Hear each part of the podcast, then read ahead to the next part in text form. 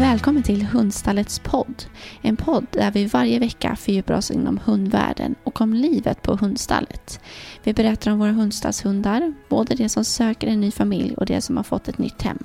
Men även viktiga och aktuella frågor inom hundvärlden.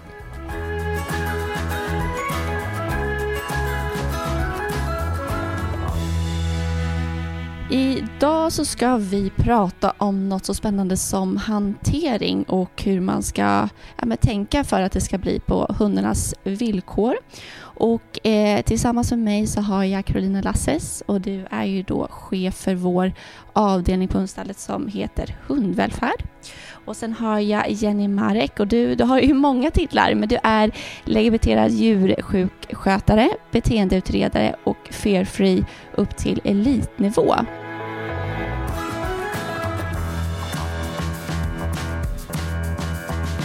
Jag tänker, Jenny, du får jättegärna börja med att berätta vem du är och vad du gör. Ja, hej. Kul att få vara med, måste jag säga först. Jag, Jenny, heter jag och jobbar som djurskötare på klinik. Så jag jobbar ju då praktiskt med våra patienter ute på polikliniken när de kommer oftast. Och det har jag hållit på med i många år. Det är över 3 decennier faktiskt, så att jag börjar bli gammal. Och där inser man ju att det skiljer sig ganska mycket jobbet beroende på om man jobbar på ett stort ställe eller litet ställe. För det är väldigt olika sätt att arbeta, måste jag säga, beroende på om det är ett akutsjukhus eller en liten klinik. Och jag har snurrat runt på massa olika ställen, så att jag har lärt mig vad man behöver göra för att försöka hjälpa de djur som kommer när de kommer in, helt enkelt, ofta då tillsammans med djurägare.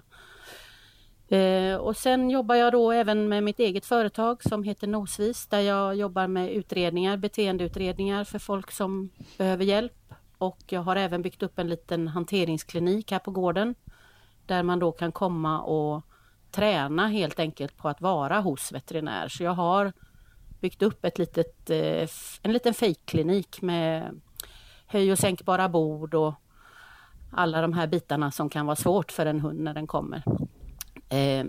Ja, vad ska jag säga? Jag gör lite av varje. Jag utbildar folk också, så jag håller i beteendeutredningsutbildningar och föreläser för både kollegor inom djursjukvården och för vanliga människor.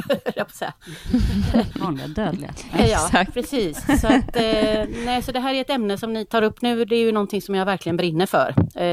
För det är en väldigt stor skillnad för djuren om de inte behöver få fullständig dödsångest när de ska hanteras, både vare sig det handlar om hemma eller de gånger man behöver ta sig till en klinik då. Så att det här har jag hållit på med i många år. Och jag visste ju precis vem jag skulle fråga när vi skulle ha det här. Jag är ju också flera decennier tillbaka, så vi är ju gamla kurser från början. Det är så vi träffades första gången. Jag tycker du och jag har haft väldigt mycket spännande diskussioner kring det här med hantering. Och vi är ju inte en veterinärklinik så, men vi får ju in hundar som har massa veterinärmedicinska utmaningar som vi ska åtgärda ganska fort. Och de hundarna är också oftast i kris, skulle jag säga. De är tagna från ett sammanhang som de, oavsett hur det sammanhanget såg ut, det kan vara ganska tråkiga sammanhang hunden kommer ifrån, så det är det man känner till. Och så ska man nästan det första man gör när man landar på ett hundstall, så är det ju en inbesiktning. Och till råga på allt så är det ofta att vi har då åtgärder utifrån den där besiktningen som vi måste göra. Och där vi inte kan bygga upp en liksom åka till Jennys fejkklinik och öva in det successivt.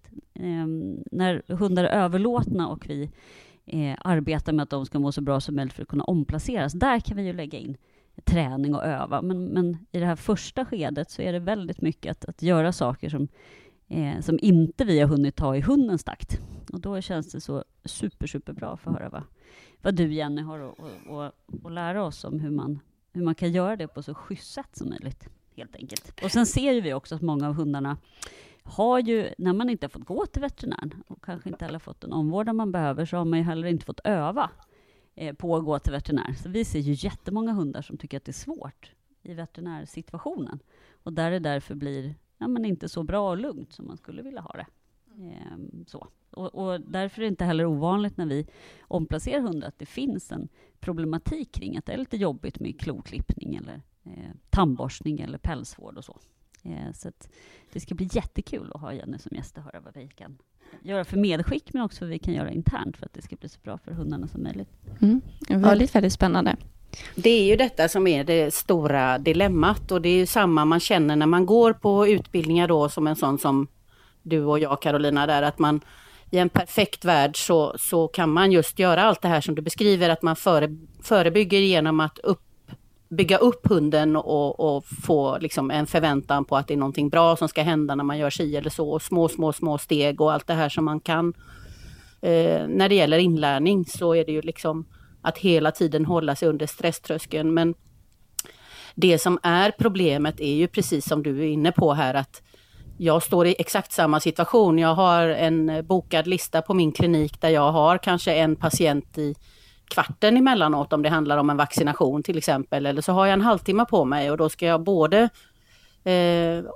så att säga försöka få djuret att gå med på att jag måste göra saker med den. Antagligen måste jag sticka den i alla fall någonstans. Eller jag behöver ha en hund som är så pass lugn så att veterinären kan gå vidare sen. Och då spelar det ingen roll hur mycket jag kan och har lärt mig om frivillig hantering, för att det är inte relevant i det läget.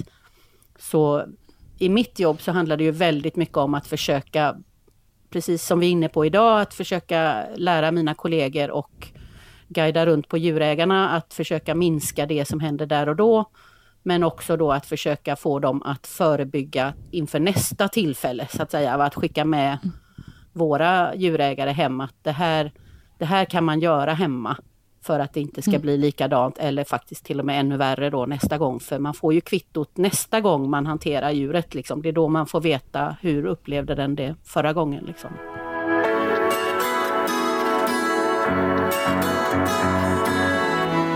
Det är skarpt läge och man av olika anledningar, kanske att man har tagit en omplaceringshund eller av andra olika skäl inte har kunnat öva tillsammans med hunden på hantering. Vad ska man tänka på för att det ska bli på hundens villkor?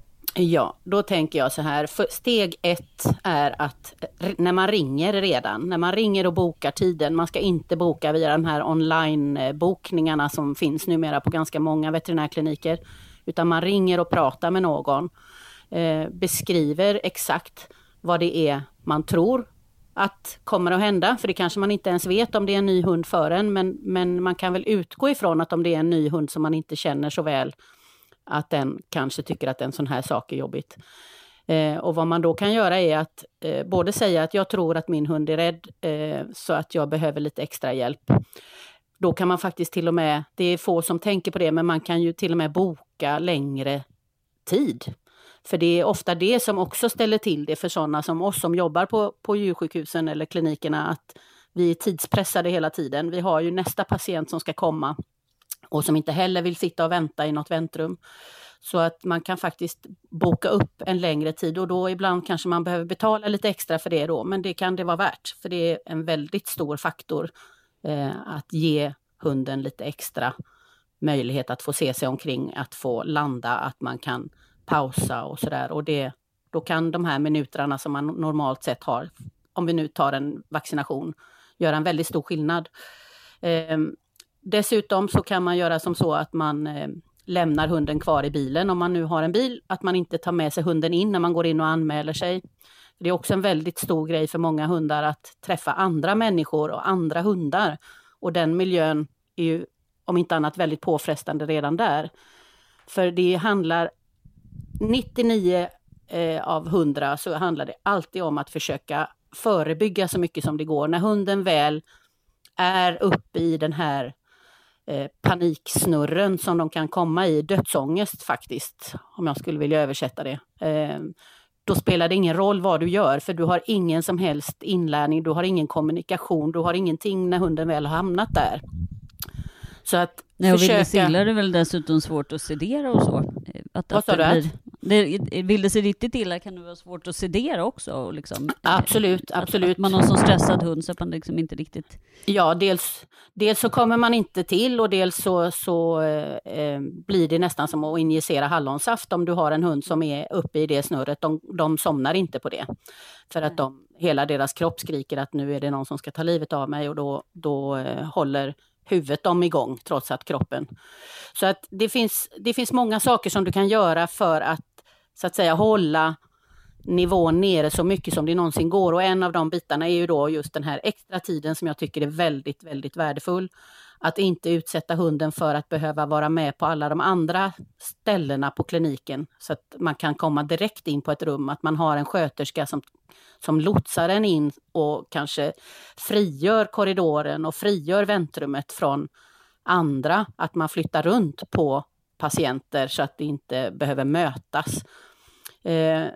Sen är det ju också så att när man då väl är inne på rummet att vissa hundar, det här kan ju variera väldigt mycket, men har du en hund som har väldigt mycket vakt i sig och revirtänk och kanske nu då har en ny människa som är deras absolut största resurs i hela universum, då spelar det också roll, och då kan det vara lite klurigt, för har du satt in den här hussen eller matten och deras hund på ett rum och så har du en hund som har börjat känna att det här är det enda trygga platsen på hela stället, så kommer man in efter 10 minuter, en kvart, då kan man plötsligt ha en helt annan diskussion för att hunden då upplever att den ska vakta allting som är där inne. Och det kan ju förstås också ställa till det. Så att det finns liksom lite olika sätt att hantera det beroende på vilken sorts hund man har.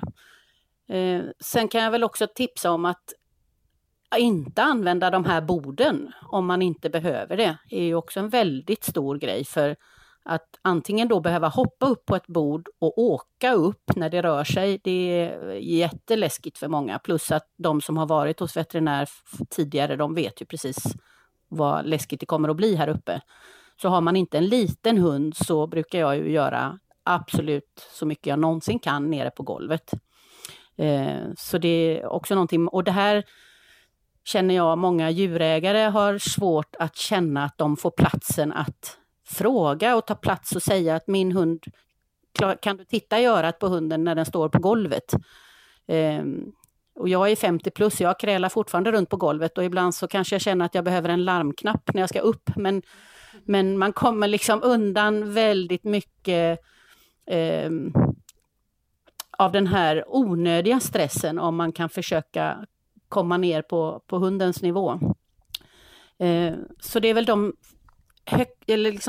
de tips som ligger högst upp i huvudet på mig när vi pratar så här, att börja ta plats som ägare, förklara för personalen att min hund tycker si och så, för då har vi en möjlighet att både förbereda och anpassa oss efter detta. För vi jobbar ju med det här för att vi gillar djur liksom. Vi vill inte bråka mer än nödvändigt. Mm. Jag har en sån här tanke jag får direkt när det gäller tid. Ja. Min erfarenhet är att ibland saker kan ta för lång tid också. Alltså att det finns en timingaspekt här. Att man ska ha tid till det, men om tiden blir för stor så kan det också skapa ett liksom ångestvakuum som byggs upp i den här i för många pauser, för stor tveksamhet i att man öppnar upp för att jag kanske slipper det här. Ja. Vad tänker du kring det? Helt underbart.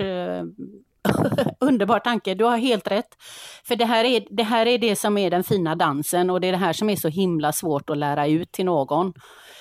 Jag lurar ju hundar och katter, framförallt ska vi inte prata om. Det är ju det absolut bästa sättet. Att kunna lura en hel valpkull att vaccinera och chippa utan att de ens har märkt att jag håller på med någonting. Det är ju helt suveränt. Så där frågar jag ju ingenting, utan där bara jag går runt och luras, och så får djurägaren hålla koll på vilken valp som är vaccinerad och inte. Liksom. För att, ju, precis som du säger, gör du en grej av det, att du liksom spelar en dans som då man ser att hunden blir mer och mer misstänksam, då blir det lite grann som när du går förbi statyn som hunden är misstänksam mot, och du kopplar fast hunden och går fram och klappar på statyn och tror att det ska bli bättre. Då skapar du ju världens reaktion på den här situationen för hunden tycker att du beter dig jättekonstigt. Så att Absolut är det så. Är det så att jag upplever att säga att jag ska ta ett blodprov på en hund och hunden klarar av det, inte tycker om det men klarar av det, då fortsätter jag ju. Jag kanske roddar runt på djurägaren och ber dem klia lite medan de ändå håller, eller att de gör någonting annat som kan distrahera lite grann, men jag fortsätter. Har jag däremot en hund som jag känner att den drar till sig tassen och att det blir mer och mer och mer trots att jag inte ändrar på någonting jag gör, då kan jag ta en paus.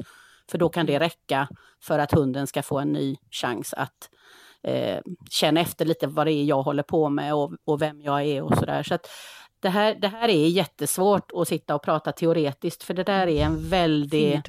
Ja, det där handlar om hands-on erfarenhet som gör att man måste pröva sig fram, och det är väl säkert det ni gör också med de här hundarna som kommer till er, att den här hunden, nu gör vi bara, för då är det färdigt väldigt snart.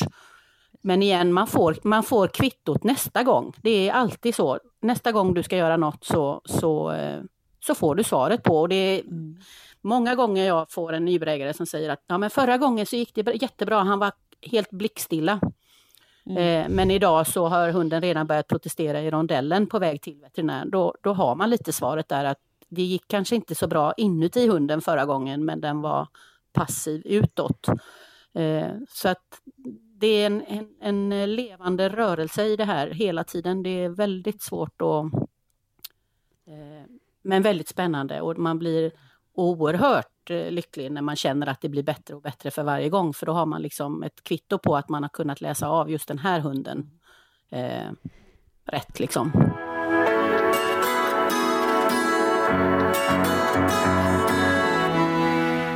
Du sa ju att ni, liksom, man jobbar som djursjukskötare för man gillar djur, och så tänker jag att man gillar sin hund också som ägare, och så kanske man hamnar i det där skarpa läget där det faktiskt har gått åt pipsvängen av olika anledningar.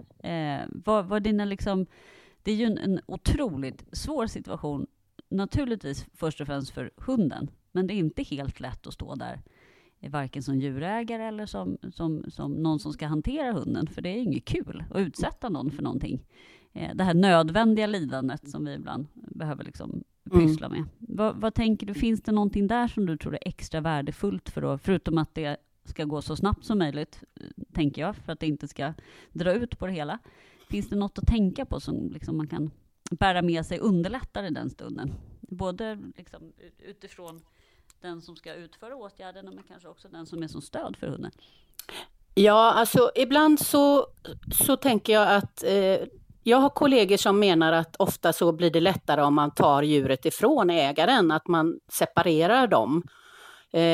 Och i praktiken så kan det faktiskt vara så ibland, för att djurägaren själv, alltså det är ju inte, man behöver inte gå längre än till sig själv, att när ens egna djur, jag har en häst som har varit sjuk här, och man är liten som, det spelar ingen roll att jag har 30 plus år i den här branschen, jag är precis lika mycket djurägare som någon annan och sitter och gråter i väntrummet och alltihop. Så att den dagen vi glömmer bort den sidan av det, då ska vi inte jobba med det här längre. Men mina kollegor som menar då att det blir lättare när vi plockar hunden ifrån ägaren, då brukar jag försöka få dem att inte göra det som en absolut, i alla fall första åtgärd. För att jag tror att man väldigt ofta får en hund som bara blir tyst i det läget, men att känslorna är samma. Men samtidigt så fördelen är ju då kanske att det är två stycken som inte har några känslor inblandade gentemot hunden på det viset, som hanterar hunden och som då har ett yrkesmässigt lugn i det de gör i en perfekt värld. Och att det kan hjälpa hunden i det läget, och att man liksom separerar, att hunden upplever att nu, vad hände med matte? Hon blev ju helt galen plötsligt och var i fel fotbollslag här och höll fast mig när någon annan våldförde sig på mig.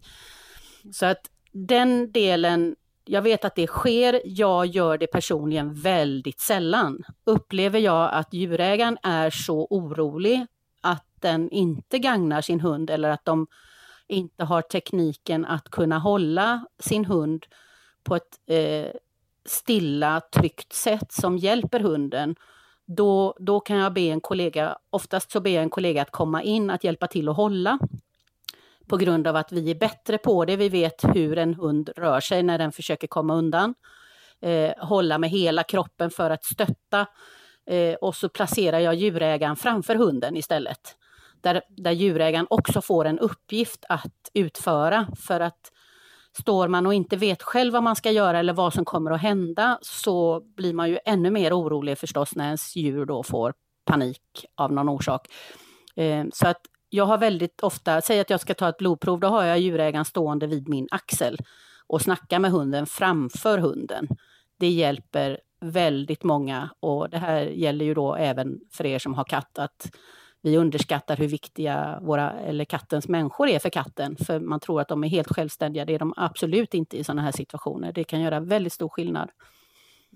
Så det är ju en sak som vi ofta gör, att man man får bedöma den dansen. Vad klarar just den här djurägaren av? För att det kan ju handla om fysiska bitar som är svårt. Ber jag någon att hålla fast någon och jag ser att knogarna vitnar, då får jag liksom guida runt dem och säga att tänk så här, gör så här istället. Liksom, så att vi är tydliga med den som står bredvid. Och ur hundens perspektiv är det mycket att behålla lugnet, att liksom vara trygg i. Ja, och att inte komma iväg. Att inte komma iväg vidare upp i den här spiralen, att man försöker liksom... ibland så behöver man liksom hålla tryggt och ganska hårt faktiskt. Och ibland så behöver man slacka. När hunden slackar så slackar man själv, att man följer med även i den dansen då. Att man... Jag brukar dra parallellen att skulle tandläkaren plötsligt sitta hemma i min soffa när jag kommer hem och brotta ner mig för att vi ska göra någonting, eller att jag, när jag väl kommer till tandläkaren, så står sköterskorna innanför dörren och tar tag i mig och jag kommer inte loss, och de trycker ner mig i stolen och jag vet att jag kommer inte loss och jag har ingenting att komma med, då hade jag aldrig gått till tandläkaren. Så att med den jämförelsen så får man lite grann en uppfattning om hur djuren uppfattar det här som vi gör. Och samtidigt så ska man ju också lägga till att de har ju ingen aning om varför vi gör det. Ofta så är ju framförallt veterinärerna, de är ju och pillar exakt där det gör ont. De trycker ner saker i exakt det örat som man går och har jätteont i. Och så vidare och så vidare. Vi är närgångna när det gäller att ta på tassar, titta in i ögon, vi är inne i munnar. Det är liksom extrema påfrestningar som sker liksom. Och då måste man någonstans ta med i bilden att får hunden känslan av att den kan sakta ner oss, eller att vi stannar upp för att förklara vad vi håller på med, att vi inte överraskar dem med händer till exempel. Att ska jag någonstans med min hand, så slänger jag inte bara på handen där, utan jag tänker hela tiden när jag rör vid någon att jag ska vara som en massör, att jag... Ligger du på mage på en massagestol eller massagebord och så någon som masserar ryggen och så plötsligt får du en hand på rumpan, då flyger du upp alltså.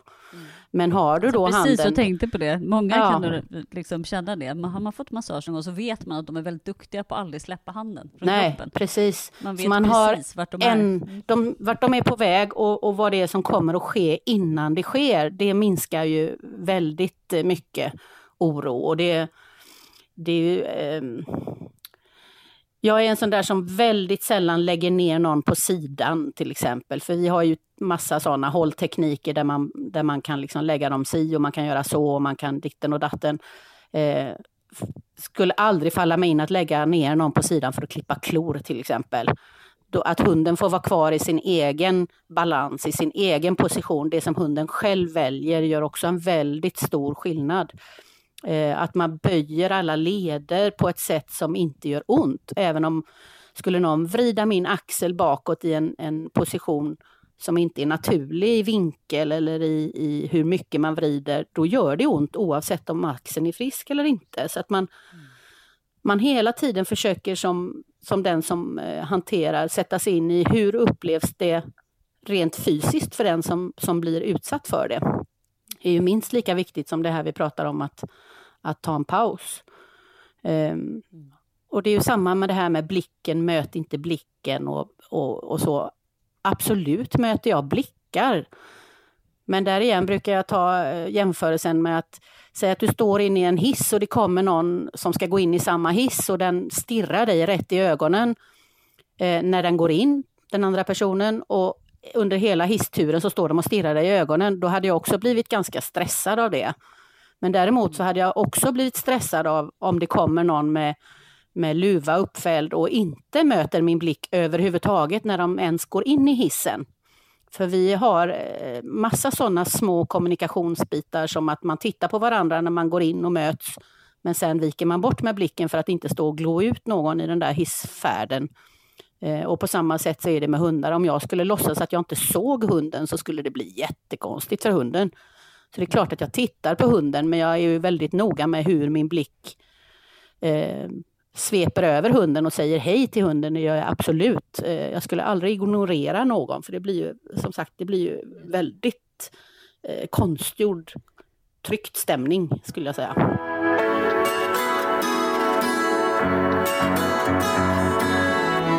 Om man tar, vi var inne på det just vad, när det är skarpt läge, och Karolina, det får ju vi se på hundstallet när de kommer in till oss. Vad är det vi får möta, vilka hundar, och hur hanterar vi det när det just kommer till hantering? Men jag skulle säga att det är ju naturligtvis ofta som vi har hundar som det är ju en väldigt, väldigt märklig sits. Det är en väldigt utsatt situation. Och precis som Jenny säger, så vi vill ju inte liksom försätta någon i vanmakt. Det är absolut sista vi vill. Och det har vi hundar ibland som gör med sig själva, eller på säga det här, att man stänger ner och är väldigt lätthanterlig fast man ser att det händer väldigt, väldigt mycket på insidan. Vi har ju också för all del hundar som är farliga. Kommer in som av olika anledning är väldigt tydliga med att man inte ska komma nära, och kanske också har en historia av att de har bitit till exempel. Så att vi måste ju jobba säkert, och det måste man även på veterinärklinik. Man kan ju inte gå och bli uppäten varje dag på jobbet, men precis som Jenny säger, så det här att vara liksom respektfull och trygg i sin hantering, ha en väldigt stark känsla för utsattheten hos hunden, oavsett om den är fly förbannad, har stängt ner eller försöker fly från rummet, så är det inte ett roligt läge. Och vi gör också allt vi kan för att liksom inte förstärka känslan av vanmakt ännu mer än vad den antagligen är, genom att till exempel lägga ner eller bråka eller vad det kan vara, utan vi försöker vara många. Det är vår liksom styrka här, att vi har möjligt både tid och att vi kan vara flera stycken. Liksom. En kan mata mjukost, en kan hålla, en kan klippa klor eller vad det kan vara för någonting. Och ibland är det inte läge för någon mjukost heller för den delen, utan då är det bara att se till att det blir gjort så fort som möjligt. Sen kan vi ju lägga planer för att öva in liksom en trygg hantering framgent sen. Men ofta så är det ju en ganska så akut lägen när hunden kommer till oss, också att den har ont. Alltså det är ju inte vanligt att det är ruttna munnar och fula öron och sår, böl. Alltså att helt enkelt det finns väldigt god anledning till att inte tycka att det är någon jättekul historia.